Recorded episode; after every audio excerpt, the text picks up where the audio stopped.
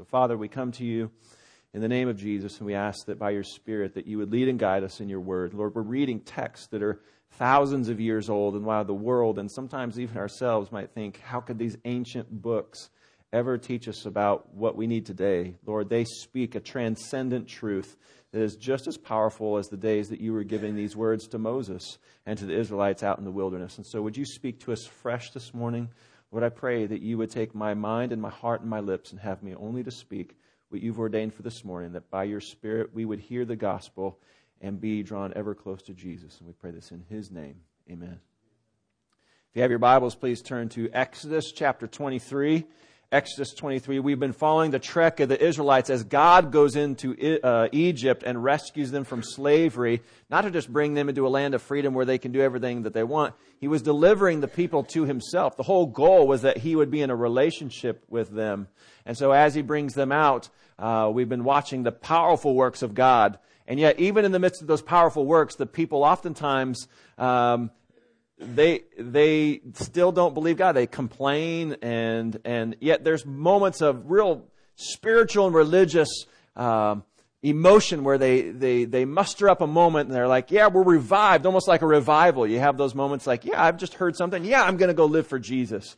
And yet, what happens? They just kind of fade away they fade away. And so we kind of see that happening with the Israelites. And, and the, the Lord has been bringing them together and giving them now what we call the law or the Torah. Last week we looked at the Ten Commandments, which we found out not many of us actually know. Um, we couldn't recite them all ten. It's much harder even just to keep them as well. But there was more than those ten. And the Lord was giving this law because He's setting up for them kind of the, the boundaries of their relationship. The word that's used for that is a covenant a covenant, the boundaries of a relationship. So, for instance, when you in this congregation who have gotten married, you actually made a covenant with your spouse, right?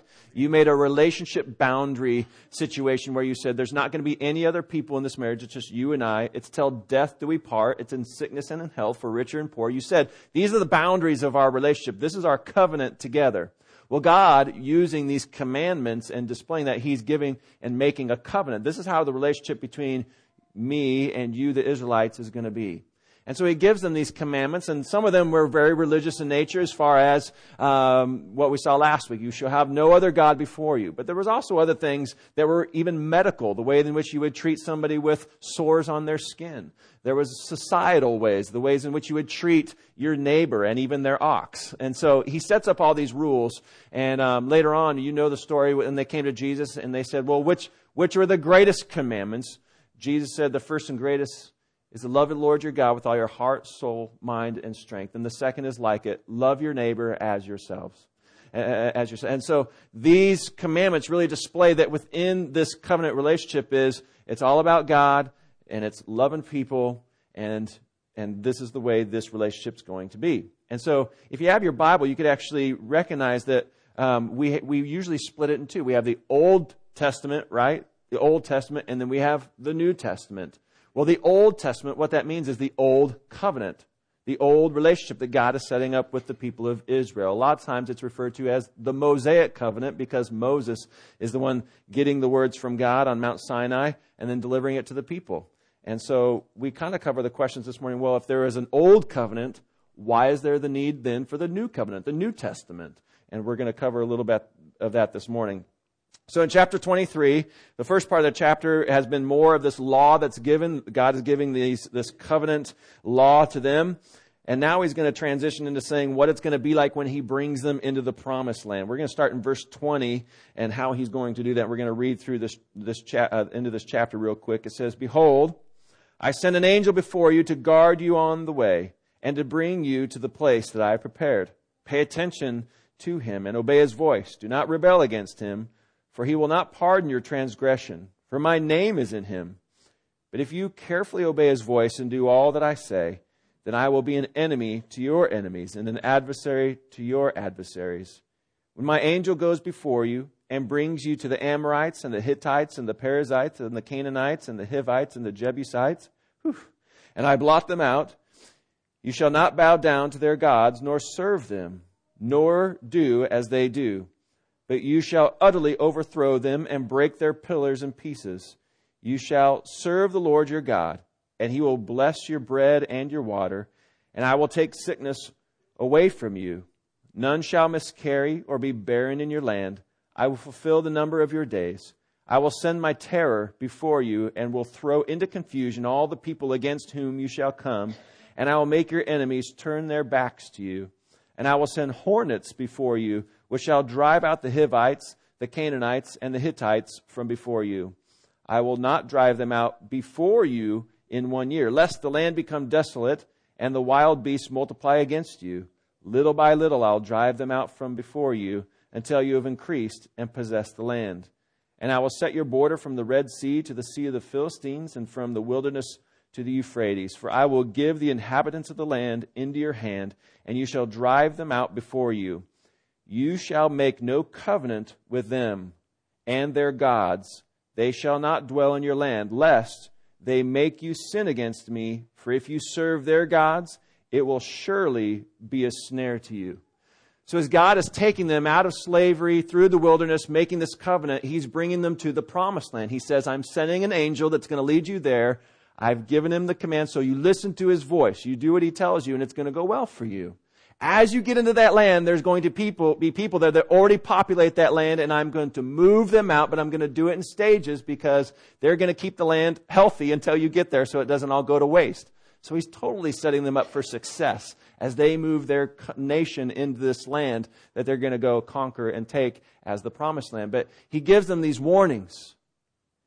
He says, as you get into that promised land and you're among the, the Hittites and the Hivites and the Jebusites and the Perizzites and all the other ites that are in this land, when you go there, do not make a covenant with them. Now we've already been talking about a covenant which becomes a relationship, some type of form of saying, this is how we're going to get along. And when he says there, he basically says, do not marry towards them. Do not so conform to what they're doing. And what was the purpose?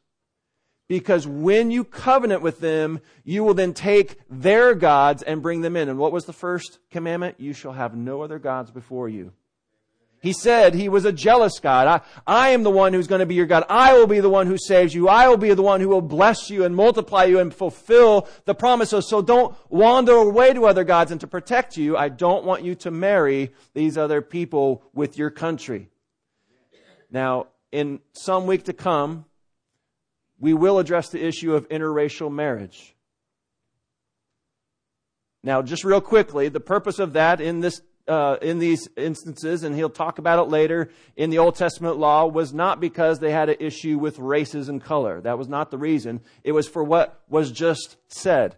That when you go in and marry them, you, they'll take the daughters, but also you will take their gods. That is the problem. You do not want you to bow down to other gods. And so he's very concerned that when he goes and puts them into another place, that they'll fall, fall in love with the gods of that place. Just the same way with you, that there is concern that as we hear about Jesus, but then go into a world, if we covenant and make a relationship with the world whereby we are so close with them that we love what they love and we worship what they worship, that we will leave God and go worship them, or maybe something just as disastrous, and that would be that we would try to love God and try to love the world at the same time. Didn't Jesus say, No one can serve two masters? You cannot serve both God and money. You can substitute a word for anything in that money slot, and you can't do it. There is only God and nothing else. So if you're with Jesus and He is delivering you to Himself, you can't take anything with you. It's just Him. He is so jealous. And he knows that if we try to bring anything else into that relationship, it'll squander the relationship and cause us not to have the greatest blessing of knowing all that he is and relying on everything that he's done. Just the same way that when you made a covenant with your wife, you know that it's good not to bring another woman into that relationship. Amen? In the same way, we do not bring any other God into the relationship. So he warns them when you go up into this land, do not fall in love with him. In fact, I'm going to push them out and don't try to keep what they love. Don't try to make such a relationship with them that you begin to love their gods. Going into verse uh, chapter 24, we read on. It says, Then he said to Moses, Come up to the Lord, you and Aaron, Nadab and Abihu, and seventy of the elders of Israel, and worship from afar. Moses alone shall come near to the Lord, but the others shall not come near, and the people shall not come up with him. Moses came and told the people all the words of the Lord, all the rules. And all the people answered with one voice and said, All the words that the Lord has spoken, we will do. And Moses wrote down all the words of the Lord. He rose early in the morning and built an altar at the foot of the mountain and twelve pillars according to the twelve tribes of Israel. And he sent young men of the people of Israel who offered burnt offerings and sacrificed peace offerings of oxen to the Lord. And Moses took half of the blood and put it in basins, and half of the blood he threw against the altar. Then he took the book of the covenant and read it in the hearing of all the people. And they said, All that the Lord has spoken we will do, and we will be obedient. And Moses took the blood and threw it on the people and said, Behold, the blood of the covenant that the Lord has made with you in accordance with all these words.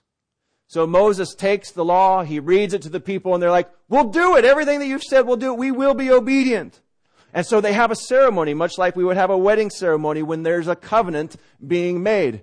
They begin to have a ceremony and there's sacrifices and it's bloody. There's an ox and the blood's coming out and Moses takes up much of it and throws it against the altar and he, he takes up some of it and reserves it aside in a basin.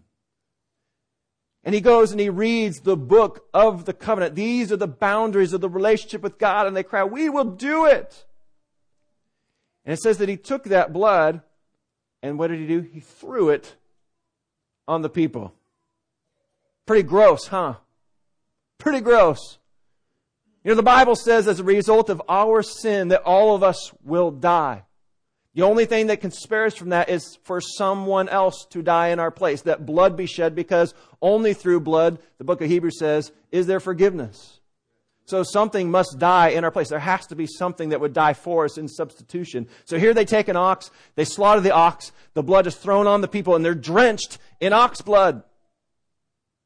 And this was to ratify the covenant, the Mosaic covenant that they were making with God.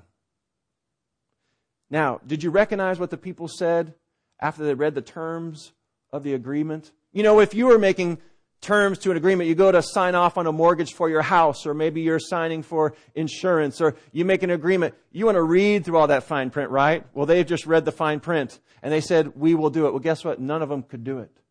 And the reality is, if we sat before God and had a list of rules and He says, okay, here's, here's the covenant. You do your part and I will save you.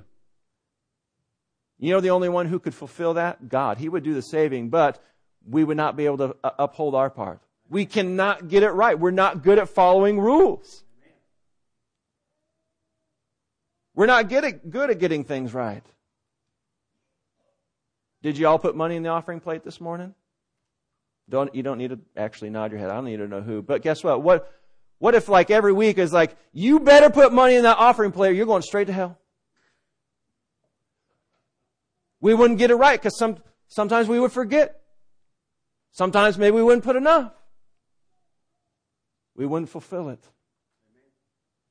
Sometimes just by accident we can't get it right. I mean, what if God said, I want you to sing hymns to me every week and I want all the tune to be absolutely perfect. You better get the words right. Well, guess what? Didn't we have a little mix up earlier? All of us going straight to hell. You see, we, even when we try, we can't get it right. The Bible says we can't get it right. That the striving after the rules, we will never be perfect. And even here is a rule book. There's this covenant, and they say, We will do it, and the blood is spilt on them, that's thrown on them. And what do we find about Israel? They couldn't, they couldn't do it. They couldn't hold up to it. We know this to be true in our life. If you're a parent, you know that just giving your kids rules doesn't always work, does it? I see a lot of smiles on the kids' faces right now. But you know what one of my greatest joys of being a pastor at Unity has been? I've had parents come to me and say, I don't know how to deal with my child. Do I need more rules? Do I need harder whippings? Whatever you, what do I need to do? You know what's been really awesome to see?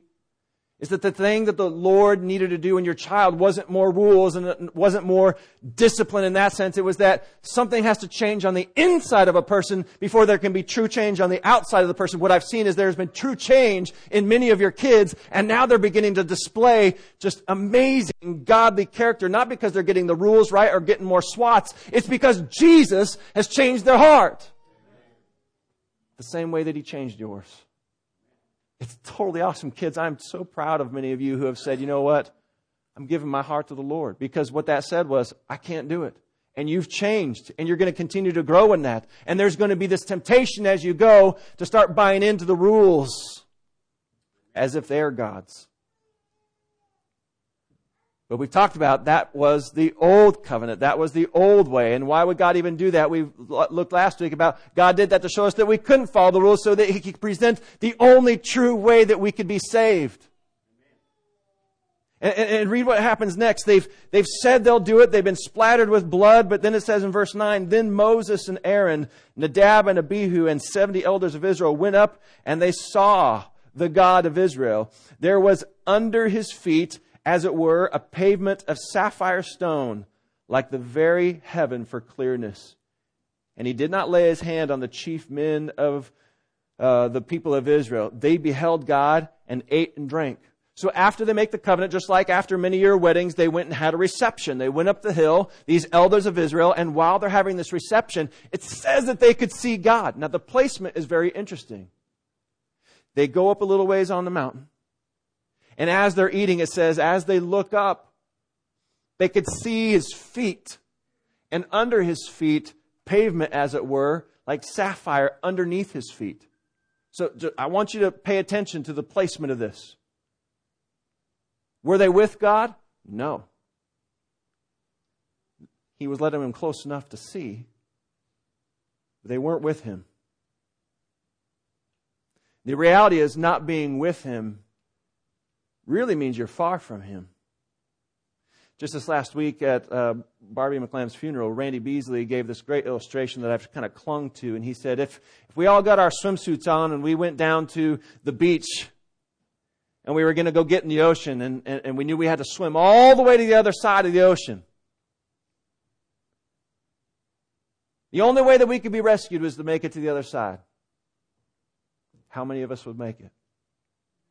Not a one could not do it. Same with trying to do rules. Same with trying to do the law. Same by trying to do it with our own efforts through offerings and hymns and going to church and just doing what our mom says and, and, and being a good, good person. That will not get us there. It, we may be close enough to see his feet, but we're not with him. There's still an enormous gap by which God says, because you're not with me, you will die. There is only wrath in store. So, what hope do we have in this old covenant? None. That's why it's the old covenant that was only put into effect through the blood of bulls and goats, but had no effect for true salvation. Because we all know by trying the rules, we can't do it. We talk about the addicts. You can't change an addict by just making rules. And then the reality is, we're all addicts to sin. None of us have been able. So how do you change that? It has to come from inside what God is doing. And to make a way, we get to the New Testament, which is so great because here we have God not send down a whole flock of, uh, flock, flock of oxen. Or do they come in flocks? Flying down from heaven. I don't know what they do. Oxen, lambs, whatever, whatever might be sacrificed. That's not what God sent. He sent Jesus Christ, the Lamb of God. He sent one a human form. Why? Because human blood had to pay for human blood. For your sin, we needed a human to die. So Jesus became a man and he died for us. And do you remember what he said with his disciples at the Last Supper, at that communion meal? He had them eat the bread which represented his body, and then he passed the cup of, uh, of wine and he said, This is the cup of the new covenant. A new relationship, something that couldn't be done with bulls and goats, and it couldn't be done at the altar, at the tabernacle, at the temple. It had to be done by what God was doing in the heavenly, by Him going and presenting His own blood and saying, I've paid on their behalf. Now, in that Old Testament picture, they were, they were drenched and sprinkled with the blood of an ox. But in the New Testament, we have something better that actually works. The scripture says that as Jesus has died for us, that he washes us clean. But I want to read again from Hebrews chapter 10, which was the passage that we had read at the beginning of our time together today. Now, this is a part that comes from Hebrews chapter 10, verse 22. It says this Let us draw near with a true heart and full assurance of faith, with our hearts what? Sprinkled clean from an evil conscience, and our bodies washed with pure water. So a couple things happen in just this one verse that no Jew and no human on earth by following the Old Testament could have ever achieved. First, it said this, let us draw near to Him. Do you know what a miracle it is for a human being to be in the presence of Almighty God? We were in sin, but when He wipes us clean, He allows it and makes it possible for us to stand in the presence of a holy God. It is a miracle that He would say, let us draw near. And did you see how we could do it?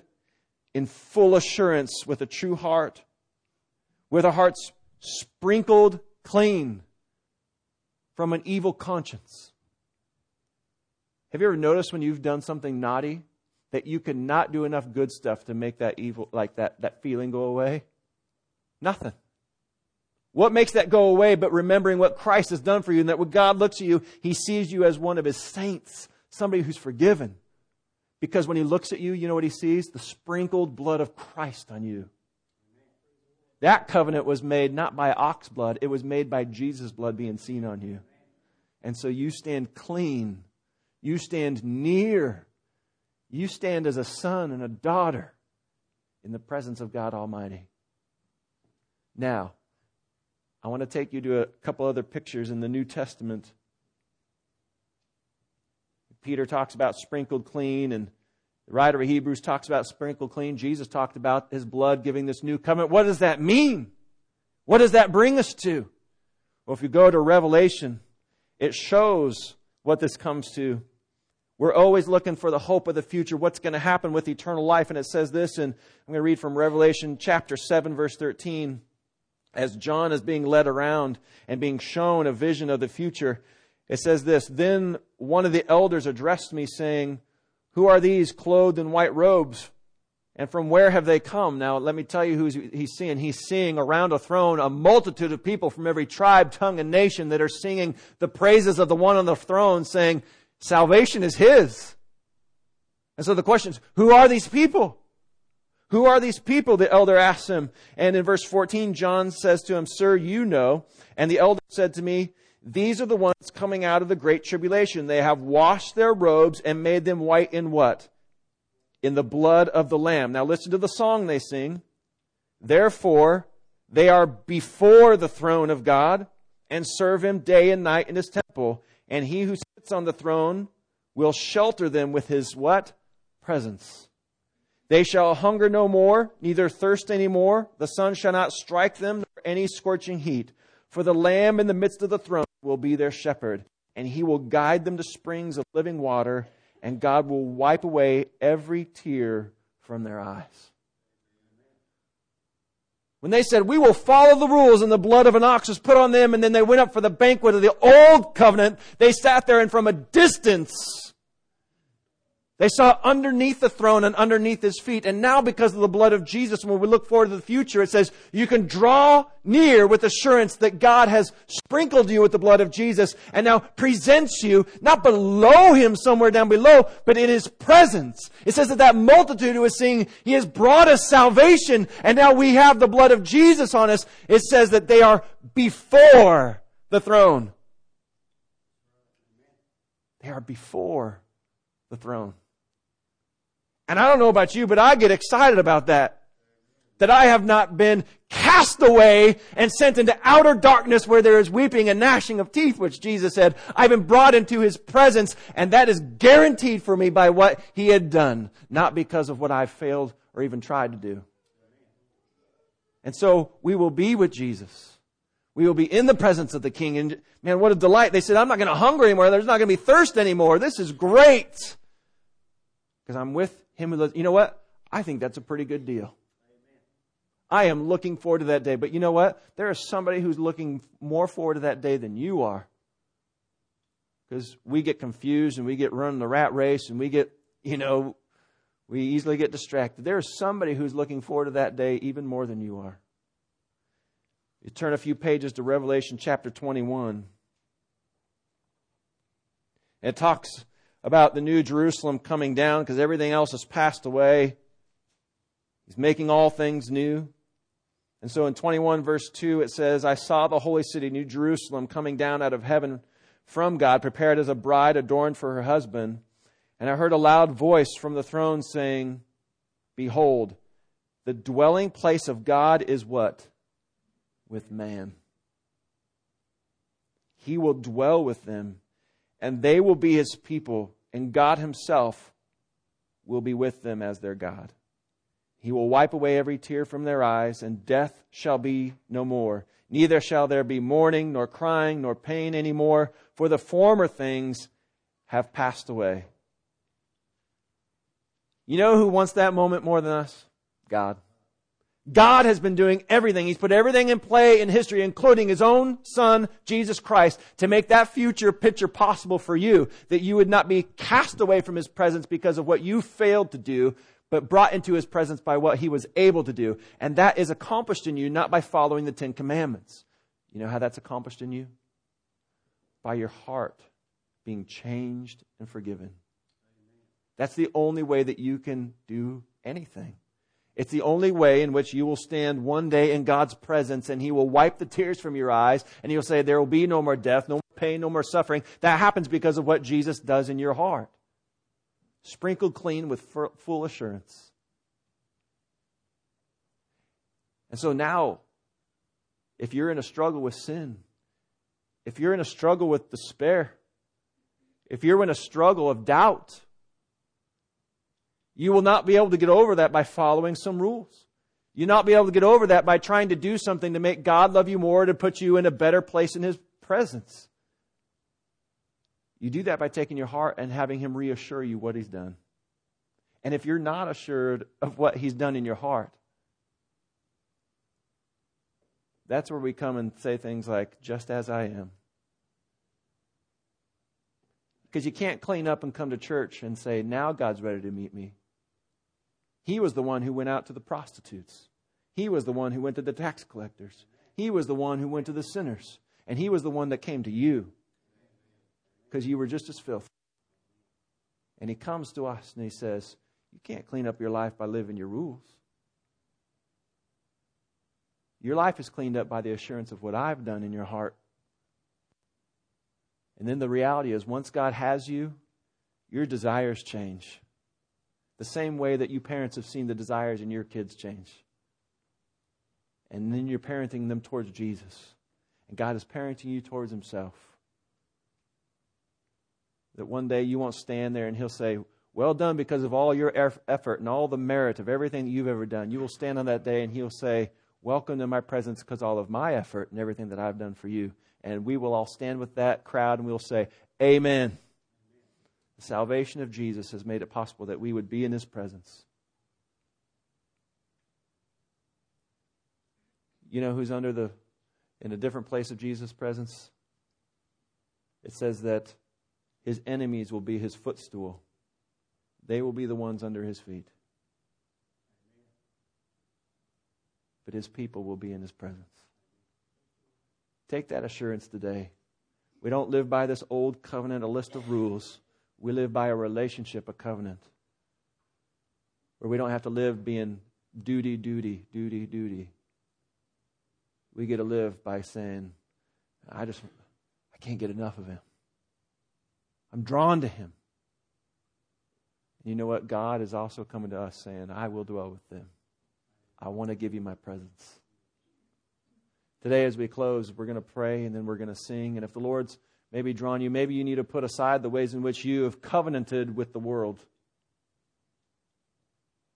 Maybe you've said, It's okay for me to dabble in these things. And the Lord needs you to give up that sin, those habits, those ways in which you were trying to follow God and money, or fill in that blank. And today you just need to lay that thing down. But in that laying down, it has to come from the inside where you're ready for God to give you a, that, that heart that's new. Because you can't come and you can't pray to Him and say, Lord, just give me a list of rules. It doesn't work that way. It has to be in here. And so as we close today, maybe you need to bring those things and say, Lord, here's my here, here's what I've fallen in love with. It's not you. Give that to him and ask him to change your heart. It's got to be him who changes that. And then comes the fruit. Then comes the good fruit. Let's close that way. And if, if you would, just put your heart before the Lord. Father, we come to you and we ask today that you would do this work inside of us that we can't do for ourselves. Father, there's only one way to swim all the way across the great ocean of being separated from a holy God because of our sin, and that was by Jesus coming and rescuing us through the ark of his cross. And that we are in his presence and we, we will be delivered to that shore through your grace and your mercy, not because of our efforts or our following the rules. And so, Lord, we just thank you for that relief. Lord, that it takes all the guilt and it puts it on to Jesus, which he took away by the cross.